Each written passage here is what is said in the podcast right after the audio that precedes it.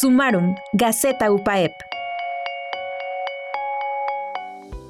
Primer Encuentro Universitario Internacional de Fisioterapia. La salud pública es otro de los temas que en UPAEP nos interesa y preocupa para atender. Particularmente desde la fisioterapia, que estamos haciendo esfuerzos para concientizar a las personas de la importancia de la misma para su calidad de vida.